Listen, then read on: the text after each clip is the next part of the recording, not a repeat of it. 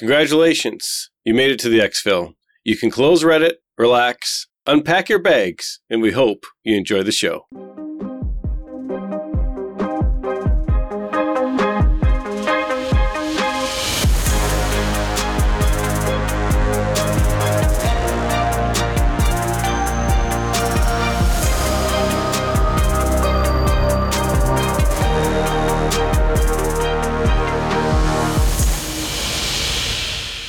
Hey there, Mike, a.k.a. MTB Trigger here, and with me, as always, is my co-host Ronald, a.k.a. Eric. If you are brand new, welcome. This is an Escape from Tarkov podcast where we talk about all things EFT, and our goal is to get better at the game, and we hope you come along with us on that journey. A ton, I repeat, a ton, or a thick amount of things happened today in Tarkov.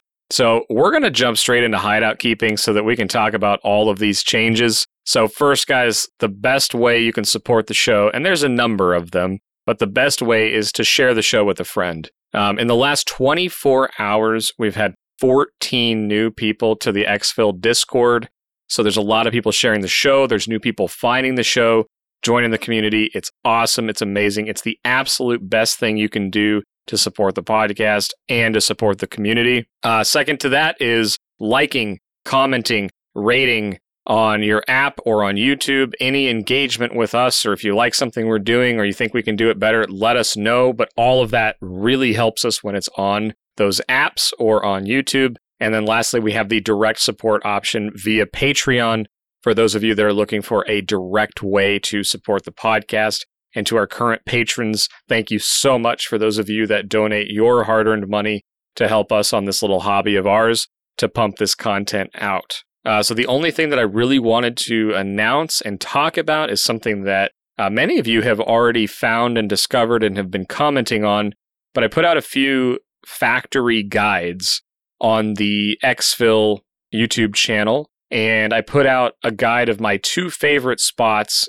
And I explained all of the different areas and things to look out for in an offline raid, just showing you the two areas I like to hold and why. And then I've released the first video of me breaking down my own gameplay at one of those locations, talking about the things I did well, the things I noticed, the things I didn't notice, and then the things that I could have improved on in that raid. So it's a longer form YouTube video, but I love Factory, and a lot of people have reached out asking me for those videos, so they're now up there, and we'll have those links in the show notes, but they're up on the YouTube channel now, and that's youtube.com/XP Media now. So outside of that, if you're looking to get in touch with me, the best place to chat with me is either on Discord or when I'm live on Twitch, and I do stream a few days a week on Twitch starting about 1 p.m. Central, and that's at MTB Trigger. MTB Trigger on basically everything, Twitter, Twitch, Instagram, and of course in Discord. So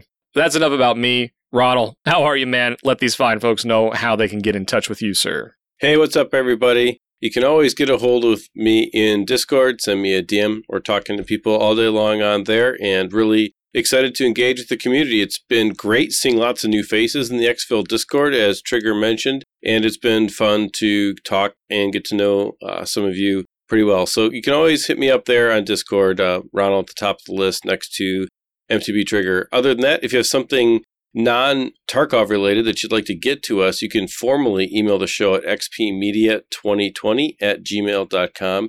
And this week, I just have one announcement as a follow-up to the how to get more FPS out of your computer video that I made on YouTube. If you haven't seen that already and you'd like to do some performance tuning on your PC, definitely go through it. It's got timestamps in it for different various things that you can do to just double check, make sure your settings are optimized. But there's one question I've been asked enough, and by enough, I mean like at least 30 times. So I'm going to answer it right now. And that question has to do with, if I have an AMD Ryzen processor and I do not have the high performance power profile that you say in the video, which I did say in the video, what do? I only have the balanced mode power profile. Can I use that? And I just want to throw that out there right now, that say that yes, you can use that. It's not going to decrease your performance in Tarkov. It just changes the way that your processor, how much power it uses when it's idle. And so it doesn't change your performance in Tarkov. It just changes how much power it uses when it's idle. something that if you don't have the high performance option for whatever reason, go ahead, click balance, you'd be good to go, and you can keep going on from there. So I want to follow up with that for all the people that I'm sending me that question. If you haven't asked that question and you're about to, now you know the answer to it. But moving on to this week, it's been an interesting week in Tarkov with the Drops event and then all the crazy things that have happened in the last 24 hours. There's definitely lots to talk about this week, but how's your week been, Trigger? My week's been really good. I had a bunch of cool things happen, and I think the number one thing for me was I got to spend some time playing with a friend of mine who actually got me into PUBG and was one of the original people telling me that I needed to get into Tarkov, and I denied, and they got into it like a year and a half ago, and then they got out of it after just a couple weeks, which is why I ultimately didn't pick up the game back then. And then they just recently got back into it, so I got to spend some time playing with them. They're level 5 when I first started playing. They were on the standard edition of the game, and they were on the Golden Pocket Watch. You know, they hadn't started listening to the podcast yet, which I gave them a tremendous amount of crap for, since we talk about all those struggles very early on in the first couple episodes. But I got to actually go through and help with tasks like delivery from the past and Golden Pocket Watch. And, you know, there's something special about this game in that, you know, this game is so hard. And it's got so many things about it that when you're new, you just don't get. Having to go through and explain what all of the inventory things are and helping them know what to sell and doing it in this wipe. You know, I did it a lot last wipe, but this wipe I've been focused on playing. And I haven't done a lot of Sherpaing. I haven't been raiding with a lot of people that I don't know or new people. I've kind of been playing solo. You know, outside of playing with Ronald some and J-Mac, who I play regularly with, and Dadcaster a little bit, I hadn't really played with anybody new. And so it was a really fresh experience, like going through with someone who's brand new. And like the Golden Pocket Watch, like we all say it, like it sucks for us. You know, imagine the person that's just trying it out for the first time in this wipe. And it was just like, I get it, man. I don't know exactly how you're feeling right now, but I know the frustration. And so Just awesome, man. Like cleaning up the inventory, working through those early tasks, bringing them in a couple shotguns and helping them get over those early hurdles. And at the end of it, like we went from level 5 to level 8 the first night we played, and then we played again a few days later. But it was that moment of a level 8 player telling me like, dude, I am so hooked on this game and I don't know anything that's going on. And it's just, I remember that feeling. I still have it. There's still so much depth that I want and get out of this game. You know, I'm sitting here talking about this, realizing that we're going to get into some of these philosophical questions tonight. It's sort of giving me a little bit of joy to know that somebody brand new, really, they are new. They got into it, got out of it, and they're back, and they are hooked. They found something they love about this game. But that was really most of my week. You know, I got to level 39, but the most impactful moments for me were working through some early struggles with somebody who's new to the game. Yeah, that's awesome because we all were there. And to a large degree, I think a lot of people are still there, including myself. There's lots of things that you learn as you just push through it. And we're doing it, you know, for the second time this wipe. But that's great. I mean, I think helping a friend with tasks and quests, I mean, this is the game where you have to get help, really. Picking it up cold is really, really, I don't think it's really designed for that. So I think that's pretty cool. So that's good to hear. Yeah. The funniest part is the reason that he reached out initially was because his stash was full and he didn't want to reach out. But he's like, I literally don't know what to do. Because like every single space, every bag, every tack rig, it was all full of everything from super rare stuff, right? Like, you just forget, like, the RNG of the early game. Like, he had a found and raid factory key, a found and raid, like, West 104 key. Things that once he hits level 10 are going to be exceptionally valuable to him. And I'm looking at his inventory and I'm like, how do you have an OFZ found and raid? Like, it's like stuff that I need and he's just, like, managed to get, so... It's just a really cool experience when you get to really sit down with someone who's brand new and wants to learn or is forced to learn because their inventory's full. Yeah, there's nothing like having no squares left to force a little bit of Tarkov progression, whether you want it or not. Right. Oh, man. Well, I had a pretty good week. I took a couple days off. Shout out to all the dads in the Exfil community for Father's Day weekend. I hope you all had a wonderful weekend, if that's your current situation. But before that, we had the Drops event, which happened for a couple of days, right? Last week into this week. And for the first time ever, got lucky with the Drops event. Most of the time, I get a splint because that's Geeks' way of making sure that Nikita doesn't give me anything because he's mad that I'm right about the game. But, you know, this time around, I did kind of well during the weekend. I got 2 intelligence folders and an SSD drive, which for me is super timely because I'm going for that intelligence center upgrade. So I was going to have to buy 3 of them anyway. So that actually really helped the cause. So I was pretty happy to see that. And I'm once again leveling strength. And so last time around, if you remember listening a few episodes back, I forget which episode number it is, but it's somewhere in the early teens. I was leveling strength right after they reset all the strength skills. And I was at like 2.7 and they reset it back to 0. And then I needed it like the next week. And I had to level strength by walking around Shoreline with overburdened bags. And I decided this time around that I can afford it, so I'm just going to throw a bunch of grenades. So I'm having fun on Shoreline. I find a spot at night. I take in a full tack rig and a full burket full of grenades, and I throw them all until I get diminishing returns.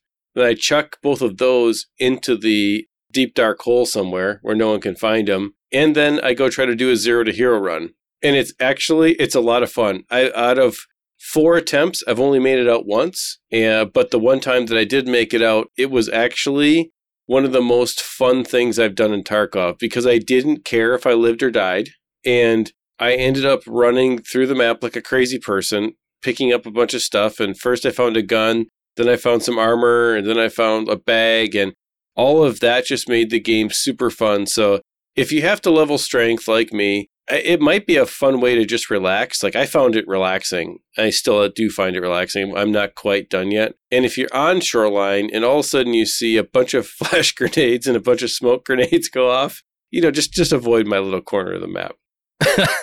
That's awesome. It's funny because I actually just started doing like true 0 to hero runs recently. You guys are going to think I'm nuts, man. You're going to think I'm crazy. But my favorite place right now to 0 to hero is Woods with a Mosin. And I'll take like 10 bullets on the Mosin and then summon my Gamma. And I will literally just sprint around like a crazy person with no headset, nothing, just the Mosin, right? And you could pistol run 0 to hero and all that, but I actually did it right before we started recording tonight. And I'm just laughing. I'm giggling to myself because I'm just running around, just like messing around with people. And there's something to that when you can eliminate the downside or at least reduce it significantly. And it's kind of like why scavving is so fun, right? Because it's like, well, if I die, I die. I don't lose anything. And so 0 to hero is kind of the same way, but there's that difference in it that if you get it or you find something really good, you get to keep it in your Gamma or you just go on. So like if you've never actually tried a 0 to hero run, I highly recommend it because it's one of my favorite things to do. And I started doing it to learn maps. You know, that's when I really started doing it. And now I just go, I'm like, ugh, I need to just unwind. So I'm going to go run Woods on a 0 to hero Mosin run. Yeah, it's so interesting. I never really did the hatchet running or the pistol running last wipe. I just never did it. And this wipe, because of the way the game was changed, it actually, ironically enough, forced me into doing that. And so I've done quite a bit of pistol running and, not so much hatchet running, but pistol running.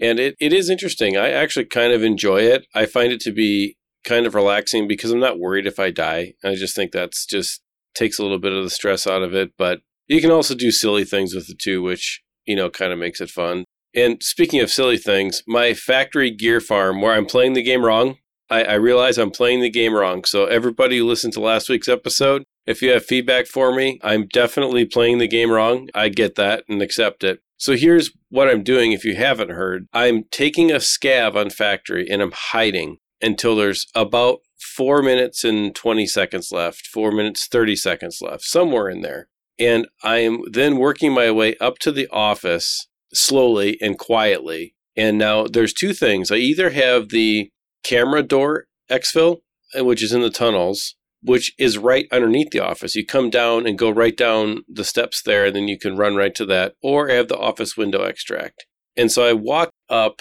into the office area in the hallway, and all I do is scoop up loot. I scoop up what's left. So I usually end up with a couple of scab backpack, bakeceptions, a couple of tack rigs. I'm always full on guns. I always find a pistol, and I usually find a class 3 armor, usually a helmet of some kind. And then I just scoop that all up and then work my way out. And sometimes I find somebody who has a backpack full of whatever they were emptying in the file cabinets or in the safe or whatever that they didn't gamma, right? And so there's a backpack full of that. That's happened a few times, and I just scoop that up and head down. And so I either extract through the office with like 15 seconds left in the raid, or I run back down the steps and extract at the camera door exit. And I usually get 0 kills. I don't even shoot at anybody. This is just about making money, making currency for in-game. And this strategy has netted me in the past like 5 days of playing like over 10 million rubles. It is just crazy. It's like printing currency because I sell everything. And because I make it out, it's all found in raid and I sell everything. And so what I've started to do is whatever armor I find, I sell. I don't use. If it's find in raid, I sell it. And then I keep stuff and I use on my PMC stuff that's not find in raid, stuff that I can't sell. So if I have helmets or whatever, all that stuff, I just sell if I can. And it's gotten my liquid currency back up to where I need it to be to push the hideout, which is expensive, as everyone knows. Mm-hmm. So I'm pushing the hideout using that to kind of fund my hideout progression. Now, again, I'm not playing the game right, so I get it, but it's an interesting strategy that kind of developed out of frustration for not having enough rubles to push the hideout as fast as I wanted to. Didn't mean that I couldn't do it. It just meant that I couldn't do it as fast as I wanted to do it. And so I solved it this way. So it's kind of interesting, and it has been pretty profitable for the last couple of days. I don't know, man. Have people said you're not doing it right? Because I just see the, scabbing. You're actually taking it seriously and surviving, and you've got a high percentage success rate. So, I don't know, man. I don't think there's anything wrong with it. And it's funny because the question that came in my mind was, have you tried doing this on your PMC? Have you tried it with having the gamma available with nothing in the gamma, or is it the randomness of the scab spawn location that makes it super successful? Because, there's part of me that's like, oh, maybe I should do this while I'm editing. Join a factory raid, hide, and set a timer like Geek said, and just go scoop loot at the end of it. And if I die, I die, whatever.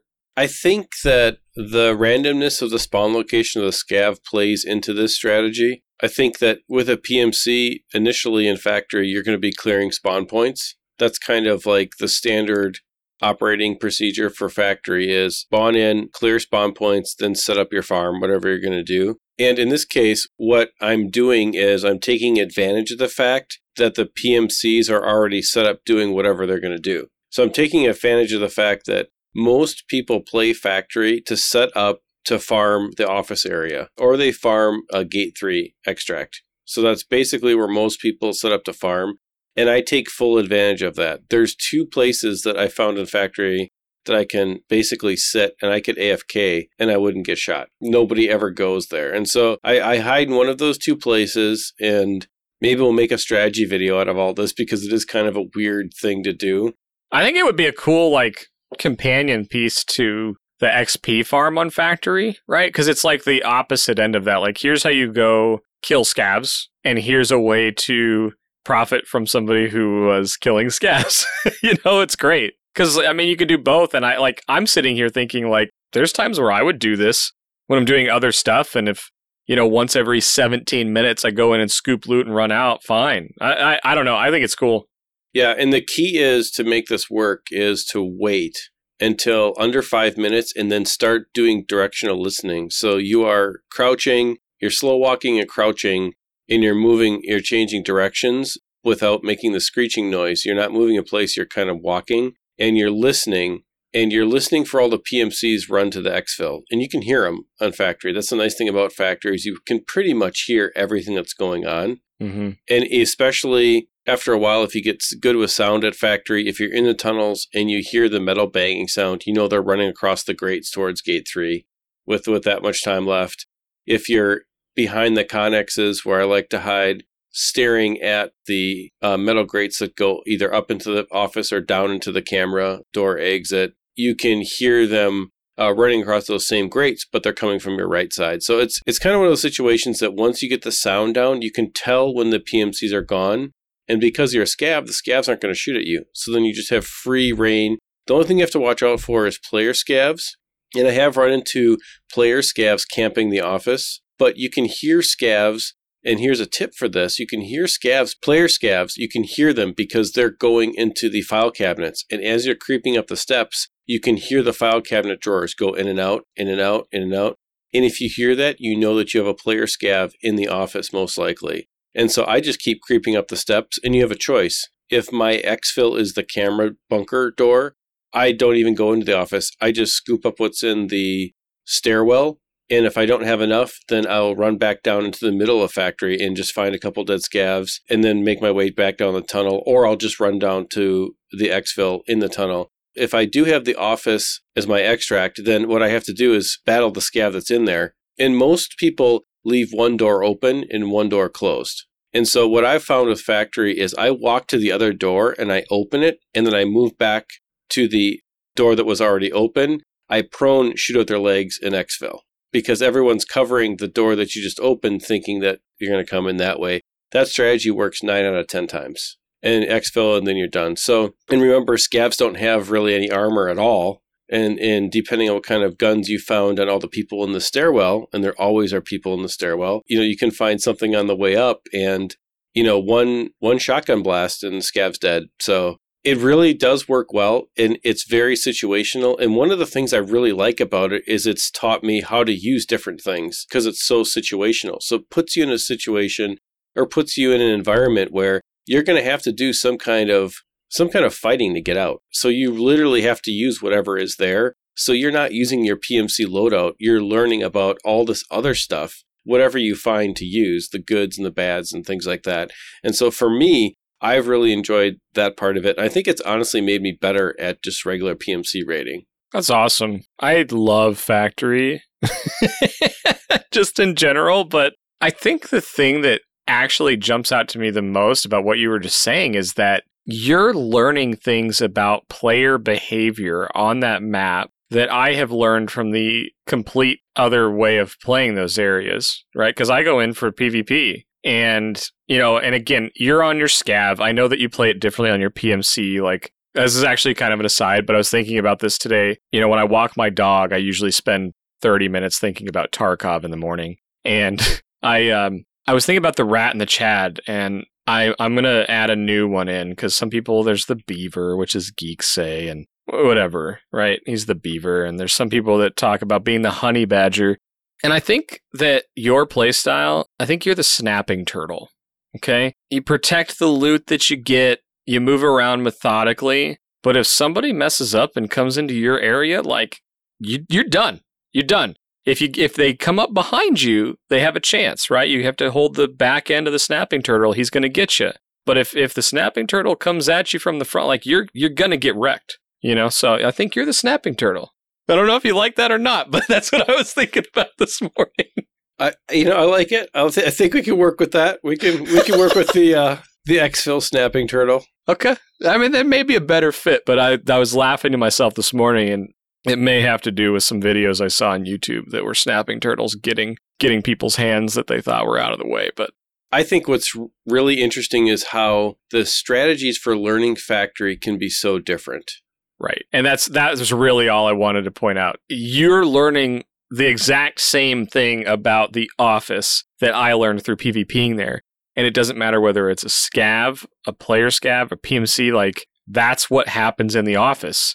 And that strategy works no matter what you're doing on your end, because players think the same way. Like if there's a Chad running around the office on a scav, they're going to act the same way. They're going to play the same way. So that's really cool, man.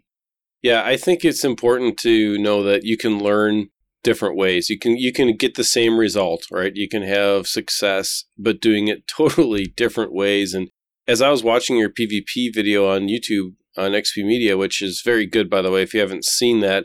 highly suggest you go check it out because Trigger does this methodical breakdown of all these different angles and things for farming scabs and farming XP, and it's really, really done well.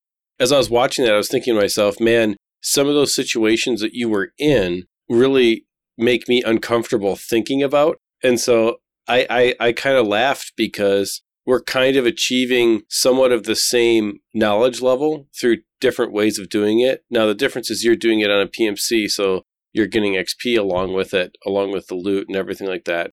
But I could do this strategy on a PMC too, to your point earlier. But I guess my point is that you can still get good at PvP, good at gunplay, good at hearing, good at all those different aspects of Tarkov coming at it from a totally different perspective. And I just think that's cool that the game is set up in a way that lets you do that.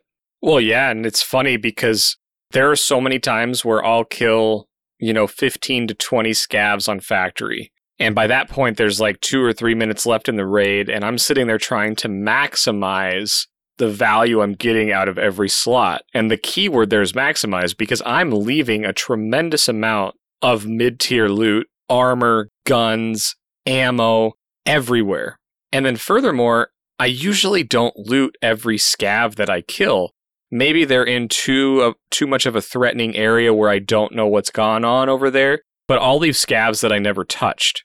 And there's sometimes where I'll have to exfil because a player scav hits me in the head and causes me to have a concussion or whatever, or they bleed me up and I got to run and get out and I've already got some stuff in my bag, so I just leave. But there's times when I've probably left just boatloads of loot. So when you were saying like we achieved the same thing and you were talking about the PvP knowledge and gun skills, I'm like, no, you kind of achieved the same thing on a loot basis too. There's an XP difference, because I like to PvP and play my PMC on Factory, but that's not everybody's jam.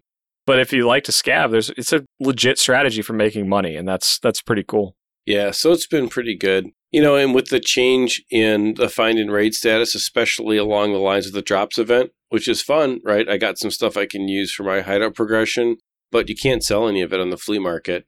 You could sell it to traders, I guess. Sure. But with not being able to play the flea market or do arbitrage or things like that, there are a lot of things they've taken away from making money. So this is one way that is the result of me having to play differently to make money. So it's interesting. It's developed in a way that I wouldn't have expected. So that's why I think it's cool. That's really cool. As much as I would just talk about Factory forever, I don't think that's everybody's jam. And we got a lot to get to. We completely scrapped what we were originally going to talk about on this episode because today, the day we're recording this, not even 8 hours ago, some big things happened. Some big things changed. Battlestate made some changes to the game. And over the last week, during this Drops event that had so much hype on Twitch, there's been a number of changes that have gone on. We've learned the focus from Battlestate, I would say, on what they're doing right now, at least part of their focus, and we really want to talk about this. And if you were hanging around on the 22nd of June, which is when we're recording this, we actually hung out in Discord for actually almost an hour. We told ourselves it was going to be 20 minutes, but it was close to an hour, just talking with a bunch of people about what they thought about the changes on ammo, the task changes, the real money trading, which is what Battlestate's talked about recently, and just how it's affecting their gameplay, how it's affecting the game itself, what they think Battlestate's trying to accomplish. And we're just trying to talk to a bunch of people, and it was really fun to hang out and see what people thought. So again, I've talked a lot about when we're recording this because it's hot today. Like if you were on Reddit, and I'm sure the rest of this week, like Reddit's going to be just absolutely on fire over this, and it could radically change between now and Friday when it comes out. But for us at a high level and looking at some of these, we love just digging into like, what does this mean for the game? What does it mean for different player bases? And so, Eric, I kind of just want to talk about like, at a high level, we've seen some ammo changes. We've seen Battlestate talk about the real money trading and battling that. And then today, the changes that I'm referring to is they modified the end of the one of the chains of Prapper. So when you hit level 40, and you've maxed out your reputation with all of the traders, you turn that task in, and it used to be that you got a thick weapons case from Prapper, and they've removed that. And then there was the end of a Therapist chain, where you turned in 3 LEDX and 3 ophthalmoscopes, and you got a thick items case. And they've changed that from a thick items case just to an items case. So on the surface, like, what'd you think about this stuff as it started rolling out? Well, it's interesting because I think there is a number of players that have never had either last wipe, including myself. I never had a thick items case or a thick weapons case. I never bought them. So does it totally affect me in a super negative way? I'm not really sure, because this time around in this wipe, I'm playing better because I know more about the game. So I'm actually progressing farther along in a shorter amount of playtime. You know, so I'm getting more efficient. So the odds are I'll probably hit this point in the wipe, right? So my incentive for getting there is different than it was before. And my reward when I get there is obviously different. So I would say that I perhaps didn't have the initial negative reaction that maybe people who are used to getting to that point and getting those rewards as just part of their normal progression in a Tarkov wipe had, because I have never gotten them. But I also can understand from their perspective how this was a major, major change in the way that the game reward system works. And because of that change, it definitely decreased their enjoyability of playing the game. Yeah, you know, that was kind of the most interesting thing, right? And I'll share my sort of perspective on it because I had a very interesting day today. You know, this morning I was lucky enough that J-Mac, who I referenced earlier, he was playing on Shoreline, got a crazy raid, got 2 LEDXs, put him in his Gamma, and got killed in the raid. And he had already turned in his task for his thick items case, and he messaged me and said, "Hey man, do you need these LEDXs?" And I was like, "Yeah, I actually just unlocked the Therapist quest a few days ago and was going to start farming up so I could get my thick items case." Because as you all know, I love cases. And I liked stacking bags inside of cases. And in those bags, I liked stacking other cases, which is no longer a thing either. You know, so if you're drinking something that you're able to pour out, rip my old stash. But he messaged me and said, "Hey, if you want these, you can have them. They're worth, you know, $300K to me selling to Therapist, or they're worth basically $2.5 million to you." So, of course, I logged in because I'm able to do that, and got those LEDXs, turned them into Therapist, and was scheduled to stream about an hour and a half after that. And I was like, "Hey, man, I'm going to need like 40 extra minutes because I want to go get this task done.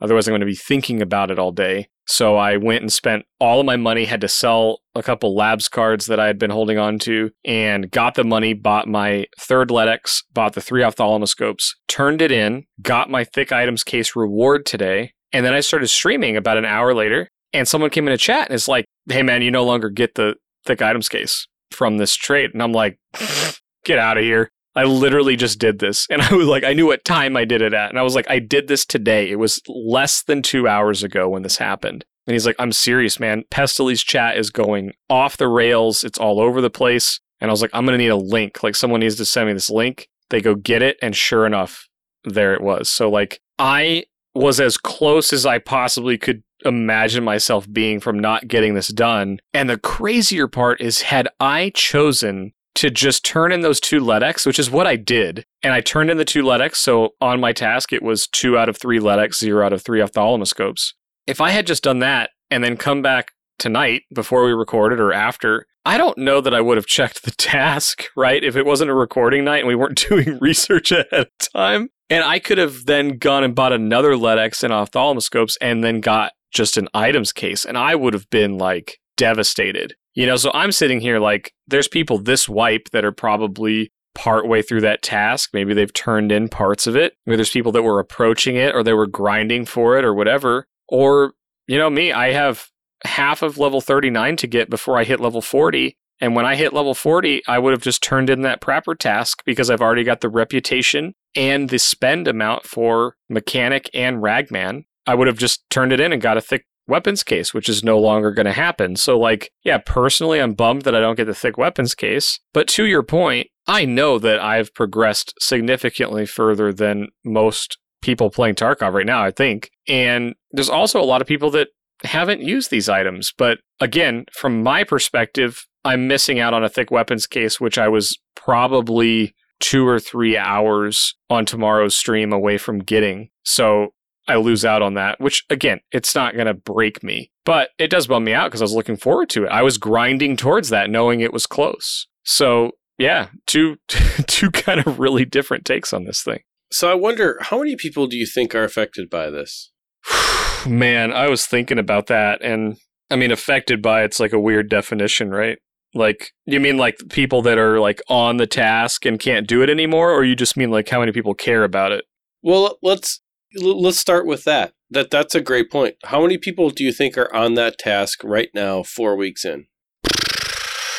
I mean, it's in I don't even know what I was going to say. It's in single digit percentage points would be my guess. And probably on the low end. Like, you know, we've talked a lot about the 1% gamers, and it's probably less than 5%. And I think if it was 5%, that would be a crazy number. And how many people do you think know about those rewards in the task progression system?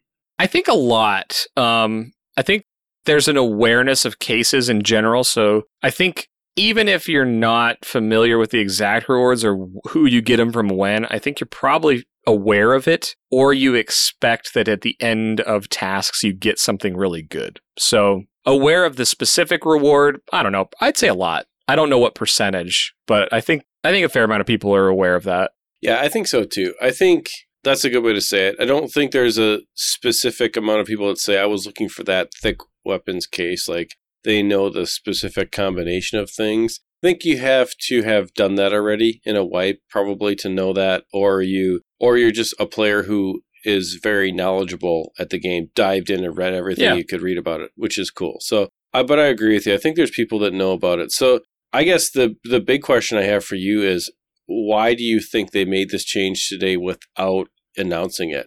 You know, I think the only thing that makes sense in my mind is that something on the back end showed them that these thick cases were doing something very negative related to the RMT or cheating or something, because I don't quite understand why they would remove a endgame item. And what I mean is they're removing an endgame task reward. So I just don't understand that, because there's so many solutions to that in my mind. Like, well, if it was too cheap, like if it, you know, normally it's 10 LEDXs, 10 defibrillators, and 10 ibuprofen or Vaseline. It's one of the two. So this is conceivably like a third of the cost of a normal, you know, thick items case in that particular example. So if it was too cheap, like it seems like you could have upped that task for that reward. But then you have to think about, like, was the average person going to complete that task? Are they going to see it? I don't know, you know, but I can't wrap my mind around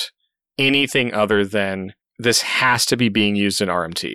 It's the only thing that makes sense to me. What about you? I think that let's go down that path a little bit. So if let's say this is because they saw something really weird happening in the game, right? Some anomalous behavior that was damaging the integrity of the game, in Battlestate's opinion, right? The publisher's opinion. So they said, okay, we need to make a really drastic change to the task progression reward system, so drastic that we're going to change the carrot that most of our really devoted players know about, right? And are looking forward to. So this is something that the people that are probably EOD, right? And they're probably invested a lot of time in the game and really understand the systems, and they're looking forward to this. So we're going after our most loyal customers at this point. So we need to make a change that we're not going to even announce or talk to them about or even get feedback for. We're going to go after that group of people with something that directly affects them in the middle of the day and just do it. And I find it interesting too, because I think they had to have seen something in the analytics of the game. And we've talked before about how gaming companies are really just large analytics companies. Their behavior, basically behavior recording, analyzing, and then creating tools to, you know, take advantage of that behavior, right? To play the game. Right. They must have seen something really crazy for them to do this in the middle of the day. And I don't know. I mean, we talked about this, like you mentioned before, for some time with some folks in Exfil. And we've been talking about this even before then, just the two of us. And I'm at a complete loss. I do not understand why they would sacrifice this much either goodwill or even enthusiasm by a what we'll call a very devoted, like if you don't like the concept of hardcore or casual based on time play, we'll just leave it at devoted player base, like people who really like the game. Like they're sacrificing so much goodwill for RMT. And if that really is the case, and of course we don't know and they'll never tell us. They might tell us, I don't know, but they haven't told us yet. They might have to now. Right. Because Reddit's on fire, dude. Like if you don't go to Reddit or you don't pay attention to Twitter, like this thing lit the community on fire, like in a crazy way. But if they don't have a strategy for why they would do something like this, if this was really a knee-jerk reaction to RMT, I think a really honest conversation has to be had about what does RMT really, really affect? How much does it really change your day-to-day life in Tarkov? And if you're someone who's on the side of talking to Battlestate and saying, you know, RMT is the end of the world, it's ruining the game at all costs, then this is what you get. You get stuff like this. You literally get knee-jerk reactions and changes like this. And I just find it interesting because I think that the people who maybe were very concerned with RMT didn't see this one coming necessarily. I think there's a chance of that. And if it does turn out, which I don't know for sure, if it does turn out that this is because of RMT, I don't know. I feel like maybe they might have, like the cure is worse than the disease. But I don't know. I mean, we should... what do you think? Yeah, I think RMT is one of those super interesting things. And it exists on basically any game that has tradable or farmable things. And we talked a little bit about this when Geek Say was on, but I want to give a little bit of a background on how RMT can exist, at least in the games that I've played. And I know it exists in tons of other ones. But there are sites that you can pay to get currency on that site and then use that to either trade for items between games or, hey, you're playing this game and you want to sell that for the site currency and then you're going to go switch over here. And I'm not going to name the name of the site, but it's still around. And it's actually related to Diablo 2. It goes back that far. There's a third-party site related to Diablo 2 that has the ability to buy money on a site, and then you can trade that currency for basically currency that lasts as long as you want it to. And Diablo 2 is a seasonal game, right? So there's some interesting things that go into that. But then there's an other games forum within that. So say you're playing Diablo 2, you farm up all this stuff, and then you sell it to people for that currency on the site, and you build your fake bankroll that you paid real money for or has a real money currency exchange. And then you want to go play World of Warcraft. You can go on that site and say, hey, I'm going to use my currency for the site and I want to play on this server. Does anybody have a bunch of gold on that? Or I'm going to go play EVE Online. Does anybody have a bunch of, I think it's krill. I don't know what the something. Or I'm going to go play, anything. A Diablo 3. I need rushing. I need a service. So RMT shows itself in many different ways. It can also show itself as a direct transaction, which is what goes on in Tarkov, where it's like, hey, I'm going to pay this amount of money for this amount of rubles. There's probably services for certain items, maybe leveling, tasking. I don't know. I haven't really dug into it that far, but that's how RMT exists. And it's been around forever. Okay. So my point in saying that is that it's not new. And it's not going to go away. I truly don't believe you can kill RMT. You know, can you curb it a little bit? Sure. But I don't know, man. To your point, I'm not really sure that, you know, you talked about cure and disease. I don't think RMT is a curable disease. I think it's around. I think companies have taken really interesting approaches to curing it, or at least curbing it. But even then, they didn't get rid of the third party RMT stuff. So please don't hear me wrong. I don't do RMT. I don't really agree with it. But to circle back, I don't like pay to win games. I just don't. But it will exist everywhere. And I talked last episode that I know somebody, a good personal friend of mine, that does it. And it drives me insane. But he still does it. And he's still a good friend. It doesn't change anything about him. He just doesn't agree with me on this. But to your original point, I don't know how much RMT really affects me. I don't think I'm affected by it other than if RMT is just allowed to flourish unchecked, most of the games I've played get ridden with bots.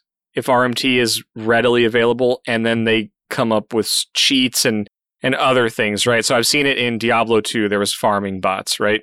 In World of Warcraft, they had farming bots, but also the ability to no-clip, right? They found ways to get around the code of the game so that they could basically fly through walls to hit resource nodes and be able to farm those without being killed by other players or just to do it faster. So that's the way it's affected. So I don't know, man. I get this like kind of deep, dark feeling like, man, either RMT is nuts in Tarkov or cheating is nuts and it allows people to RMT or something. But again, after I ran into 2 cheaters early on this wipe, and then for 3 weeks after that, I have not had another encounter. So I just don't know, man. On a daily basis, I don't think it affects me. On a weekly basis, maybe a handful of times. I'm at a loss, man. It's either a way bigger problem than my mind can comprehend in Tarkov, or there's no or. Yeah, I think that's where my mind leads me. I'm kind of in a weird spot with this too, because you talked about different MMO games that have cheating, farming bots, those kinds of things. That's a hard thing to do in Tarkov. Like a farming bot would be a hard thing to do, I think, because it has to survive, right? And it's a dynamic environment. It's not a static. Like it works in World of Warcraft because that node spawns at the same coordinates all the time. But in Tarkov, your scav, let's say you're doing as a scav bot, right? Your scav bot, and the only goal of the farmer is to get the scav out so they could sell everything on the scav. The scav spawning at random locations, and let's say they could read that data somehow, but even then, the dynamicness of Tarkov with terrain, with just another player seeing, it's like, I don't know about the botting necessarily for farming, but cheating for sure. Like there's definite cheating that happens. I don't know if I've actually encountered a cheater 100%, and I'm being honest. I've had one encounter on Shoreline that I died, and I wasn't salty. I just sat there for a second because I thought, I don't know how that bullet hit me. I was in a position where I was covered, and I actually went into an offline raid afterwards because I went back to that spot, and I knew the angle of which the bullet was coming towards me, and I couldn't figure it out. Yeah. And so I think maybe that's the one time, like everyone says when they die, or not everyone, but you know what I mean? It's an easy thing to like go after and say it was a cheater. Yeah. Because you're just frustrated because you died, and everyone's felt that way. But this legitimate time, I've had one time out of all the times I've played. So I don't know. I'm not saying it's not rampant, because I believe that it does affect a lot of quality of life for players. So please hear me when I'm saying that. I just don't know. Like the scope and depth of this particular problem on the RMT and the cheating side hasn't affected me to the point where I don't understand this change, but I could be a small subset, and I admit that. Yeah, so I'll add some flavor in here because I've watched some of the videos about Tarkov cheats, and I'm just going to say again, we don't believe in it. We don't condone it. Not a fan. But I have run into them, and some confirmed ones and stuff that I've got clips on stream. And one point that you made about the fixed spawns and the survival thing. So I've ran into speed cheaters, okay, where you see someone and they literally can teleport or move wicked fast, okay? I'm talking like there's some clips on my stream, and I'll try to find them and put them in the show notes, but where I see a guy and he's looking right at me, and then all of a sudden he's 80 yards to the left and headshots me, right? That exists. So there's also the fixed spawn locations, right? Everyone knows there's red card spawns and LEDX spawns and stuff. So those two things combined, that LEDX is normally spawned in these 5 rooms in Shoreline, or this room on Interchange. And as I'm saying this out loud, I'm realizing that, some of these dynamic in-raid encounters, like you have to turn the power on and then you can go unlock this door. It may be a backwards way that also fixes some of the cheating problem. I saw you nodding. Did you have something? Because I've got something else I want to add, but I see you nodding, so I don't want to gloss over this too far. Yeah, I don't want to gloss over this point. I have a question about not the cheating, but the botting. So cheating is, I totally agree with you. I've seen videos of people flying around and zooming in, and I've seen those cheating videos. I know that that exists. What I was specifically talking about was a computer player, not human controlled bot to farm, to just create currency automatically that could be sold as RMT. Like that, I just don't know if you can do that in Tarkov because the game is too dynamic for that to happen. And I was wondering if you've seen that. No, I haven't. And I agree with you. And I think based on what we're seeing today and over the last week of changes, I think we may look 2020 hindsight at the find and raid change to be purely looking at battling RMT. I have a sneaky suspicion that that's why it was there, because maybe botting was starting to come around. And botting is believed to have occurred on the flea market with flipping items and controlling price floors and stuff like that. And the find and rate change nullifies that, right? You can't buy an item and flip it. And then there were things like you can't do that with weapons anymore. Weapons used to not have the find and raid requirement, and they took that away. You know, so to me, that suggests bots on the flea market.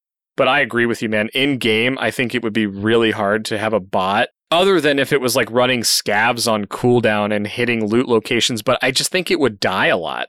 You know, I don't think that would be a very effective, you know, bot in terms of currency generation. I think you're right. So yeah, that's a good clarifying point. I really don't think there's a bot problem in games. Yeah, I don't think so either. But again, it could be wrong. But as far as like botting on the flea market, I've really struggled to understand all of the downsides of that. So like, for example, I'm just watching the flea market this wipe versus flea market last wipe. And there are things are proportionally just as expensive based on the demand of the majority of the player base, right? So for example, right now, hideout items that are kind of in the later stage of level 1-ish and earlier stage of level 2 are all expensive because that's where the herd is of players. And I'm kind of watching prices and things kind of end up being more expensive in a way because there's less stuff on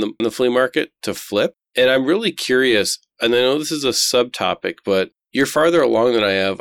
I don't really know how the find and raid, other than making it harder for this nebulous idea of botting, which we're trying to nail down, to create RMT to sell. I'm just really curious about if you think that the botting of the flea market was a huge problem that affected your daily play in Tarkov, or if you think it was not something that affected someone who made it as far as you did. Like, I'm really curious what your opinion is now. Yeah, and I guess we'll be clear, it's my opinion. I would say for me, last wipe, I would say that there were a number of times where I would see things, and again, it's dealing with desync and who knows what, but there was a lot of weird things that happened to me on the flea market where like I couldn't buy certain things, like, you know, a bunch of people would post some stuff cheap and they're like, I couldn't get any of it. And it just seemed too quick, too automatic.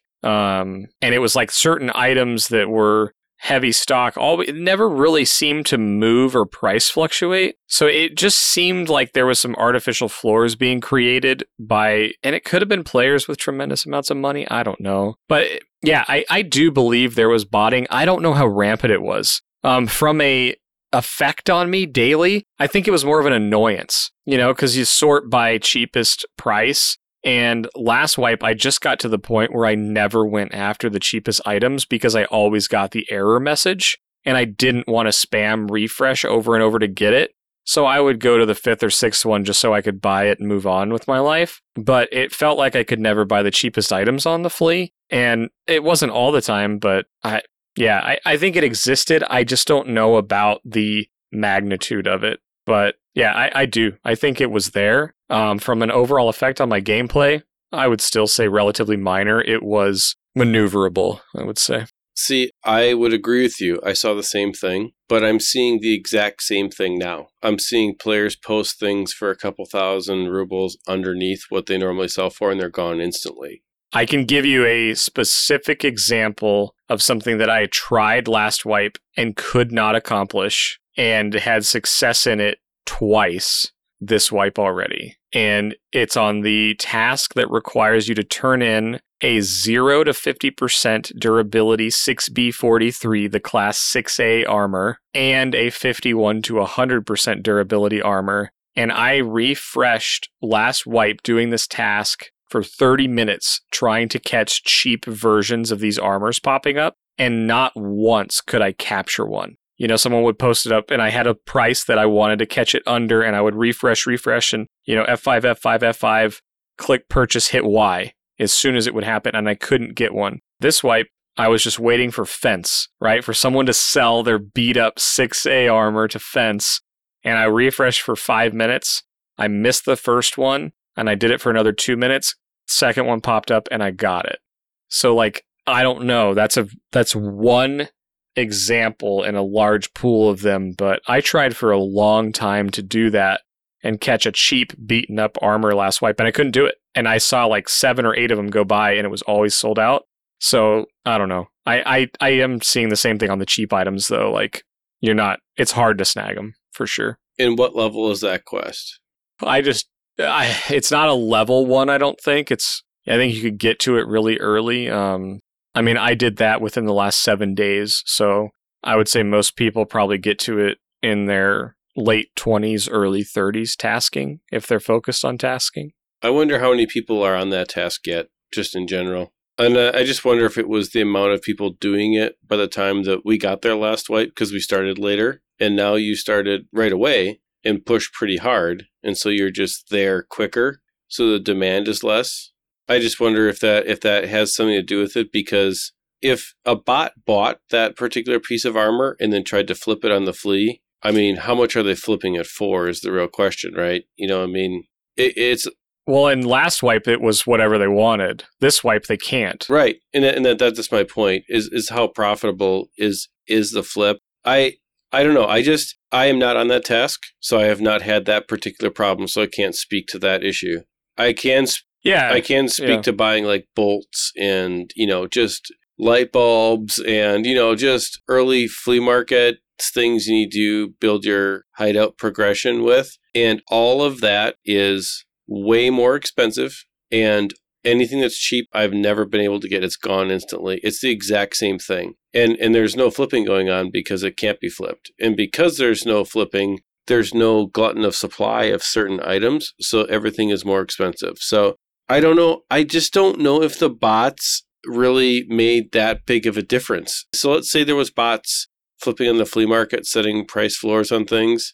They don't seem to be much lower or higher than they are now. Maybe we'll see in another month or two. Yeah, I think there's a lot of items that are in heavy use. And yeah, I think we will see. I think the current flea market is a good representation of scarcity or challenge, and because some things are scarce but they're not super useful. So there's some of those items that are like that perfect mix of all of it, like a LEDX that's rare, it's kind of hard to get, and then it's used for some expensive upgrades in the hideout as well as expensive tasks that used to have a really good item attached. So they kind of had that connotation with them. But yeah, before there wasn't really anything driving it because you could flip stuff, and everything that came out of raids was usable on the flea market. So I agree. I think it's going to be fun to watch and see how it goes. I don't know. I've been able to buy the cheapest thing a couple times, and I try it more often now. And maybe it's just a mindset, right? I'm like, oh, there's no bots, so I'm just going to refresh and buy the cheapest ones, and I'm having success in it. And maybe if I did it last wipe, it would have worked too. But I think it will be interesting to see how the flea market continues to progress as this wipe gets more seasoned, because they're making some pretty big changes now just a month in. I think we're a month in, maybe a little more than that, but it's kind of wild. Yeah, I mean, I think it's probably safe to say like PvP is your thing and the flea market's my thing. And I guess from my perspective, I'm not seeing the result that I think they were going for, at least publicly, on the flea market. I'm seeing things that are more expensive, and it's just making it harder for people to make currency. And I don't really think that they've stopped any. There's this nebulous thing. Everyone blames bots for every problem in every game, right? And in this particular case, I don't really see the issue. And admittedly, I haven't done the trade that you specifically pointed out. So that definitely is a good example of one trade. But is that one trade, Are 10 of those situations enough to make a wholesale change to the game like that? I don't know. It's an interesting thing to think about. Yeah, I agree. I think we could go on either side of it. And I think at the end of the day, we're kind of both in a similar spot that I don't think it makes a huge difference on daily stuff. But over time, maybe it adds up and there's a feeling of it. At the end of the day, I don't want there to be bots.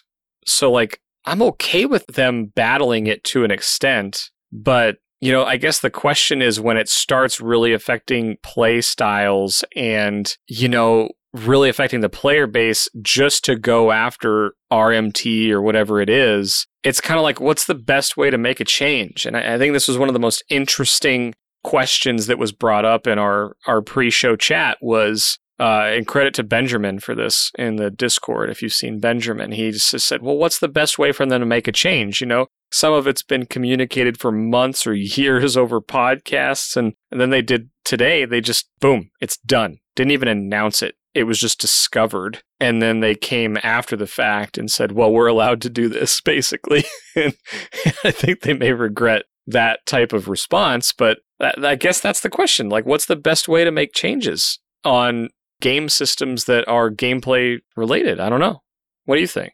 I think the best way to make a wholesale change is at a major point of division in a game's life cycle. So, for example, like games that are DLC expansion based, you know, if you think I have to make a big change, I'll make a change when an expansion gets released or when a season's done or when a wipe happens, right? I'm not sure if making a wholesale change to a system in the middle of like a cycle of playing a game where everyone kind of starts a game cycle, a season, an expansion, kind of with, okay, we agree to play by these set of rules and you agree not to really change those rules. And then we're going to play and kind of see how it goes, right? Yeah. When the game changes the rules in the middle, It just feels weird, man. It just feels weird. And I don't know. I mean, do they have the right or whatever to do it? Well, of course they do. It's pixels, right? They can change the game. It doesn't make the experience better, though, for the customers, for the players, right? And so I don't know. I don't think that it's in good taste long term to build a loyal following for a game to change anything that's fundamental and not merely just balancing or superficial in the middle of like an established cycle that everyone agrees is an established cycle. Yeah, and I think you can send messages to the player base by tweaking things. You know, like they could have made that task if it was a huge issue that they saw on the back end. They could have temporarily made it 100 LEDXs, you know, to say like, this is bugged. We're working on this. We need to figure out a fix, but nobody's going to be able to turn this in, or if you do, you really messed up, right? That you could do things to send a message like, we've identified this as a problem in the game, we're tweaking it so that it can't be completed or whatever. But I agree with you, just the knee-jerk changes, I'm not a big fan of them personally, but if the data warrants it, great. I think communication needs to be tied to it in some way, but you hit something to me that I'll relate back to PvP, because I can't help myself. But you said, you know, when you change things in the middle of a season and everyone kind of starts it with this kind of idea in their mind of this is what the rule set's going to be this season. I'm all about fair, okay? I don't want equal PvP. I don't want everybody having the same gun and the same skills and all of that, but I want it to be fair. And what I mean by that is, you know, you put your time into leveling something or getting something and it's fair, right? And if somebody kills you and they're juiced out, you know that they put the time in or they killed someone and got lucky. There's this understanding that that person probably did something unique or put the time in to be able to do that, and you just sort of accept it when everything is fair or relatively fair. But I'll paint this picture right now. Today, I got so lucky when I turned this in that by nothing other than the fact that I turned this task in before they made this change, I now have a find and raid thick items case in my inventory that I can sell anytime I want this wipe. If I sell it right now, it's 20 plus million. And my guess is with this change, if it sticks, is that it will only go up from there, because every find and raid thick items case, which there will not be any more produced in the game. If you have one, you can sell your one. There's no more that can be sold because they don't drop in raids, and the traded ones are only available through traders. So I have a probably appreciating item, which is rare in Tarkov. As wipes go on, typically items go down, that I can sell for a massive currency influx whenever I want. And that's not fair to other people that would have or get to this progression point. I think in the context I'm talking about, it doesn't matter if you weren't going to get there, but there's a significant chunk of the player base that at some point will have gotten to the point where they could have done this task, could have gotten this item, and now I have an unfair currency advantage because I'm lucky enough to get it done. Yeah, and it not only feels bad to the person who is, missed out on it, but it cheapens the reward, like for you too. So if you really are interested in a quality of opportunity game, something like this is almost makes you feel like you're cheating. And we talked about before, neither one of us like pay-to-win games. And so just for the record for everybody, I'll go on record saying too, I don't like pay-to-win games. It's my biggest beef against most mobile games. They're all pay-to-win because they're just cash generators. And I don't think that's fun, right? Because I like to get better at a game and then get to the point where I can win based upon my knowledge or skill or whatever. So right. All that being said, this change just feels so weird because I'm going to go back to what you said about they could have made the task 100 LEDXs. Now, if you think about that, you're right. They could have done that. But if they would have done that, and let's say it was 100 LEDXs for like 2 months because they were trying to figure out what to do, they would have the same problem because there would have been some people like you who had already done it, and it would have made other people not able to progress past that point. They would have stopped everybody's kappa progression at that point. And I think that the best way that they could have handled this, honestly, is to devalue the item versus try to monkey with how the item is either acquired or whatever. The best way they could have handled this is to remove it from the game, in my opinion. Devalue the item. So you either remove it from the game because there's already a regular items case, right? A non-thick version of it. You can devalue it several ways, but they could have just said, hey guys, this item is broken. We don't know how to fix it this wipe. And if you've already completed this quest with Therapist, we're refunding you a straight 9 million rubles. You'll get it in the mail from Uncle Prapper.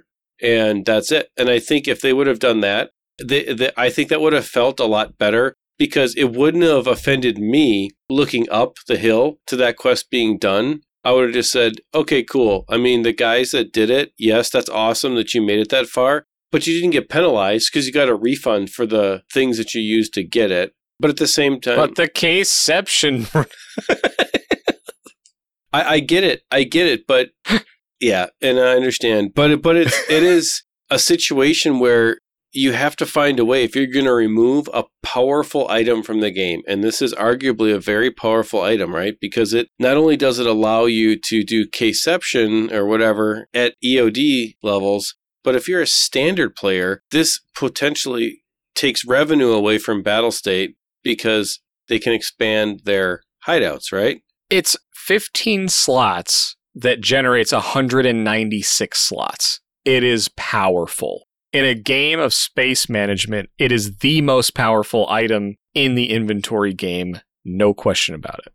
Correct. And so just manipulating the situation like this is possibly the worst of all options for implementation.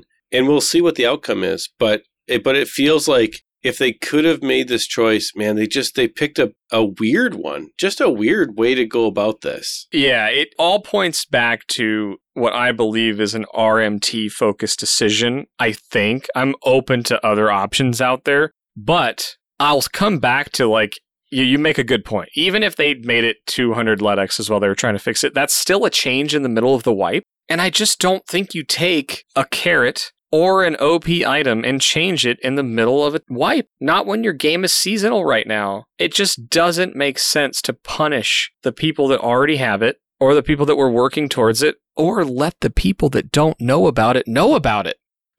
that's the part that just blows my mind, is that you made the point that how many people even are aware of it or are even going to get to it? AKA, they don't have a reason to care right now. Why did you just tell the entire player base about this? Like, there's a big problem going on, guys. And it's like, I'm not going to get super negative on it. I'm just not, because something's going on. There's a why here, and I hope we learn about it. But something was going on with these items. These cases had to be being used in weird ways, or something's up with them. And that's it. I mean, I just believe that is that's really the only way, is they killed the task version of them because they're find and raid, which makes them sellable. And it's the only thing I can point to is why you would do that. And maybe it's people were buying rubles with RMT. You know, they're doing RMT for rubles, and these were the items they were buying like every single time. Like, they can trace all those transactions or something. I don't know. It's a total speculation thing. But at the end of the day, now the entire player base is mobilized on an issue that most of them didn't know about.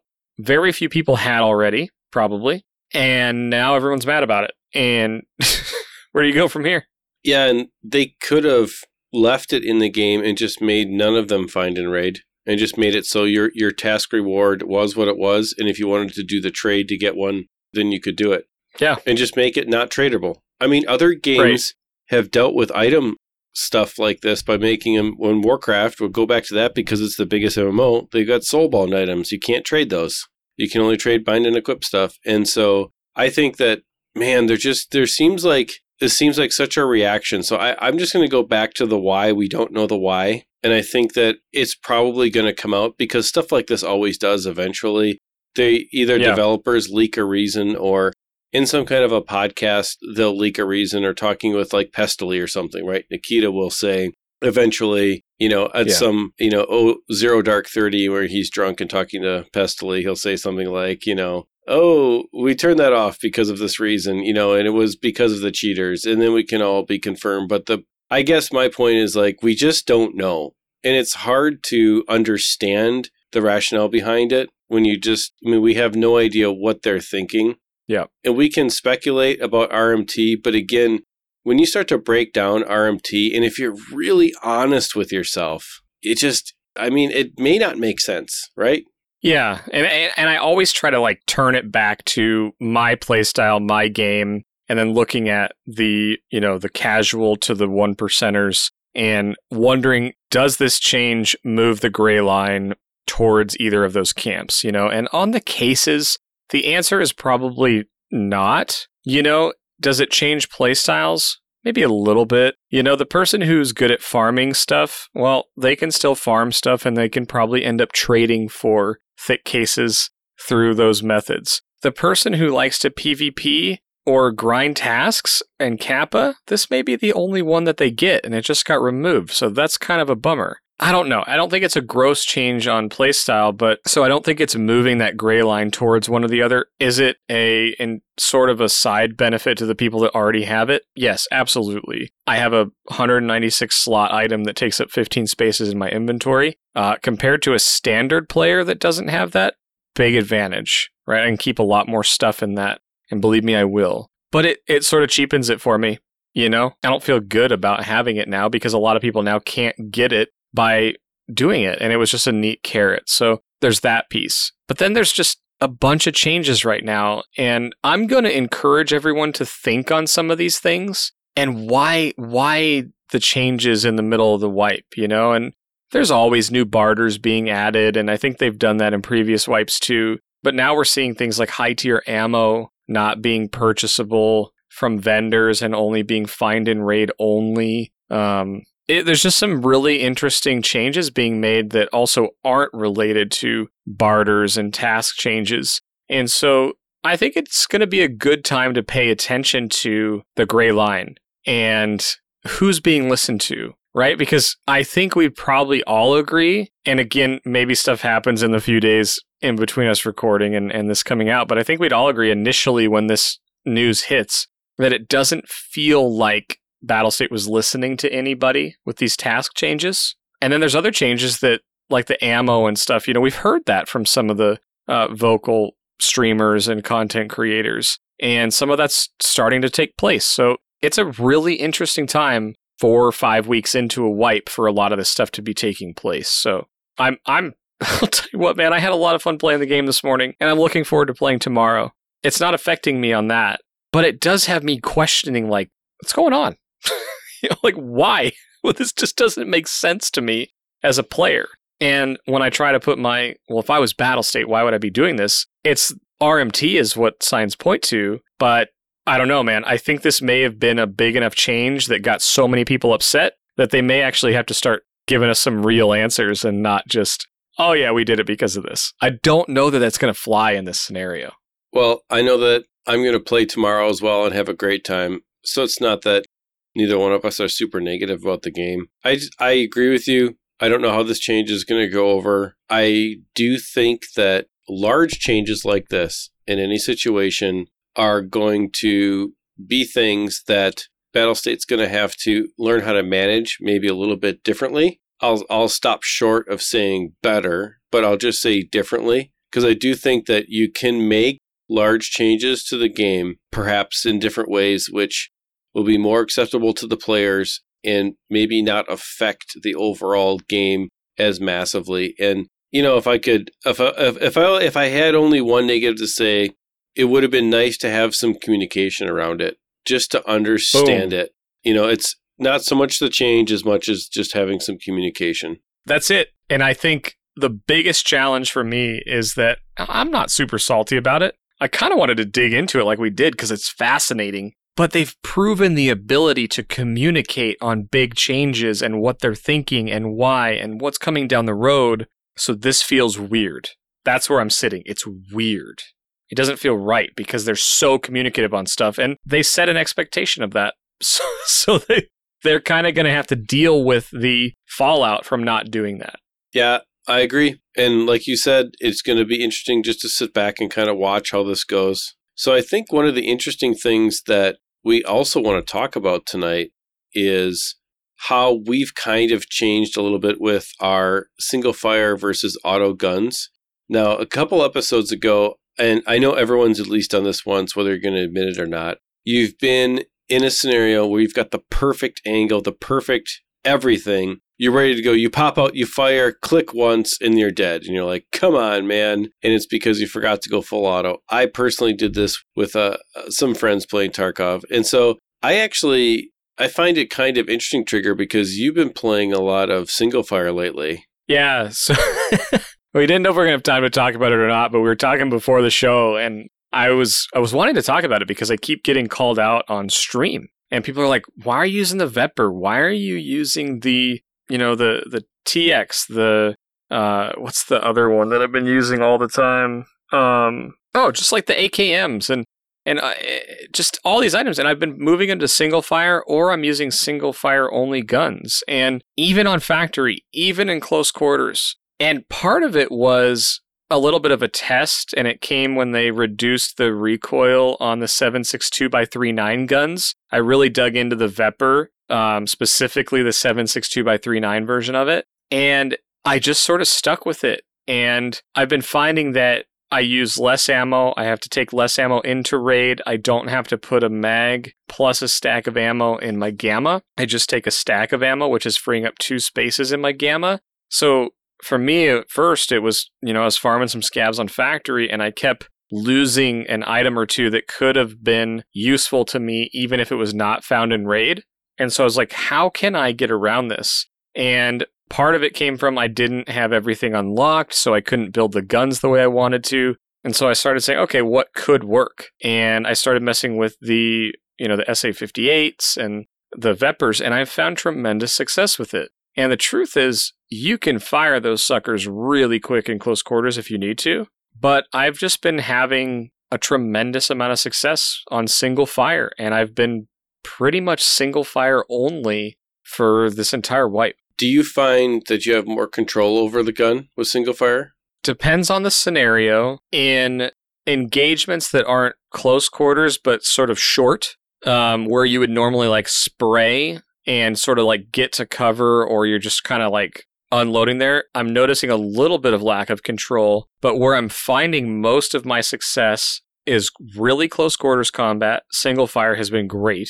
because I don't like spray 50 bullets and then I have 10 left when I finally get the right angle. But furthermore, it's the mid-range. And I've really like got into this groove on Woods and Shoreline, and I learned it on Factory actually, and it was holding the hut spawn, and I've been catching people rotating when they're moving off of the metal platform towards gate 3, and I've been single tapping and catching people rotating across. And what I realized was when I was spraying, you know, your first couple bullets, no matter what the recoil is, tend to come up and then come back down. So if you spray at someone, if you don't hit the first bullet, your next 5, 6, 7 shots are way above their head until it levels out. So if you're trying to hit tight angles, I've been finding that I get 3 or 4 attempts of legitimate shots to headshot them as they rotate. Whereas when I was spraying, I was getting 1, maybe 2 shots, but it still was about recoil control. This is more about pinpoint accuracy. So the mid-range for me, fighting on Woods, fighting on Shoreline, fighting further on Factory, I've gotten deadly with, and it's caused me to stick on it basically all the time. Do you think that you're more effective with different types of scopes using single fire? Like, have you found the scopes to be better this way? Yeah, so I barely use the Valday, the 1x by 6x, so the dual zoom scope. Last wipe, I never used it. Just a handful of times, just never could really get behind it. But this wipe, I have fallen in love with the Valday. And I also just really like the, not the PKO6, but the P1X42, the Weaver sight, the reflex sight. I use that for my red dot if I'm just going to use a red dot. And I use the Valday. And the reason I do that is because they restrict very little view. I've really been enjoying the zoomed-in Valday scope, but most of the time, I'm using the 1x zoom on the Valday, and I single-tap with it at very long ranges, sometimes without zooming in, just because I'm used to the the ergonomics of it and the turn ratios for how my mouse moves. So I've got a question for you. What's your FOV set to in-game? 59. Okay. And this is kind of a little tip from an upcoming video that we're working on for the YouTube channel. I've been really experimenting with a bunch of graphic settings. And have you noticed that if you take your field of vision really under 59, like if you were at 57 or 55, you're going to see shadowing on the scope. You're going to see like a ring of black around the scope. There's going to be this shadowing effect that happens in the scope. And if you go higher than... For example, if you go higher than 64 or 65, what you're looking at, what Tarkov does is it shrinks what's in the middle of the screen to squeeze more in so that your targets get smaller. So like the sweet spot with Tarkov is actually more like 62. But I was just wondering if you noticed that or not. Yeah, so I haven't toyed with it after finding what the equivalent of 90 is. And in Tarkov, it's a vertical versus horizontal, which is why it's different. You know, so if you're used to playing 90 FOV in other games, you want to move to 59. That's the direct equivalent in Tarkov, or roughly the same. And for me, that's just how I move my mouse and how I set my sensitivities up. And it's also the size of things I want on my screen. So I'm familiar with that from watching some other videos, and I know you're working on that too, so that's cool. But yeah, for me, it's 59. And I like to play on 90 FOV on every other FPS I play if it has a 90 FOV option. I never go over 90. I'll play under if it doesn't allow it. It's kind of interesting because at 59, I got motion sickness. The sides are filling in. It's kind of like looking through a prism to me. It's like I have to play it like, I think mine's at 64. Interesting. And I've noticed that it's a lot easier on my eyes long-term. At 64, it might be the monitors, whatever the resolution, you know, all those kinds of things. But I asked the FOV question because that in and of itself is a huge scope, like determining factor of how effective you are with scopes is where your FOV is set. Right. Yep. That when I watched the video, and I wish I could tell you right now who it was, and we'll link it again. It changed my whole concept because in my mind it was like max it out, you know, get the biggest FOV possible. And that was not the way in Tarkov. And some people play max FOV, but for me, changing it from the max, which I don't remember what it is, down to 59, my mid and long range shots started connecting way more often. That was the sweet spot for me. Yep, with max FOV, you're shooting at such a small target. It's like for a 4x smaller. Yeah, and if you're just hearing this concept for the first time, basically what it means is if you're max FOV and you're zoomed in at a longer range shot, you may have the opportunity to shoot at like 4 or 5 pixels. Whereas on a longer range shot, on a lower FOV like 59, and there is a sweet spot for Tarkov, you want to research it, we'll get you the info, and there's some other videos out there, but we're testing it. But you'll end up having like 7 pixels to shoot at, or 8. And so that may not sound like a whole lot, but you're talking about a 50, sometimes 60% increase in the number of pixels on your screen that you can shoot and connect with a shot. That's a huge, huge difference. Yep. And we'll link to the horizontal and vertical FOV calculator. It's a little utility that some nerd made. That's awesome. I guess my point is that when you're looking at these scopes, right, and you're looking at doing single fire shooting, with single fire, your margin for being wrong is a lot less. And so I asked the FOV question because I think it is very important to have your FOV dialed in to be effective with scopes and single fire shooting. Yeah, exactly. It's kind of where I was going. I think the only other thing that I would add to single fire, and if you have anything else, please add it too. But one of the things I started doing was I was finding some BP 76239 in raid. So I had about 90 rounds of this, and this is in my early 30s as far as level. And I was like, man, I just don't want to blow through this in one raid. So what I was doing was taking in mostly PS ammo, but the mag that I had in my AKM or VEPR or whatever was a 30-round mag with BP in it. And then I took the rest PS ammo, and I took PS ammo to reload into. So for me, it got to the point where I didn't mind buying 30 rounds of BP. I didn't mind buying really good ammo because I was finding that I was having good success farming scavs on Factory and making enough money that I could fund one mag of really good ammo and still profit 100 to 150K after healing, reloading my money, selling everything I needed, and keeping the items I needed out. I was averaging over 100K a run. So it made it really easy for me to make the decision to buy one mag worth of good ammo so that those early PMC fights I could win and get out of there. So just the final tip on single fire. If you haven't tried single firing, there will be a learning curve, but I highly recommend you try it. I've completely converted to it, and I may go back, but for now it's been working tremendously. Yeah, I've been giving a try myself as well. I've been having a lot of fun with SKSs. It's been really interesting to kind of get into that. So all good stuff. But I think that's pretty much it for now. I mean, I'm starting to see that green bar fly across the top of my screen. I don't know about you. It's counting down, baby. Which means that we are seconds away from disappearing. But first of all, thank you as always for watching.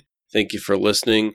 Remember, you can find the show on iTunes, Spotify, Stitcher, everywhere that you can find audio podcasts. You can also find the talk show version of the show on youtube.com/XP Media Now, where you can watch MTB and I make the show. Remember to have a great week, and undoubtedly they'll make some changes to all the things we talked about tonight. So if you're listening to this on Friday and all of this has already been changed and you've made it this far to the hour and wherever we're at mark, thank you for making it this far. We hope you have a great rest of the week, and good luck in all of your raids. See you, everybody. Thank you. See ya.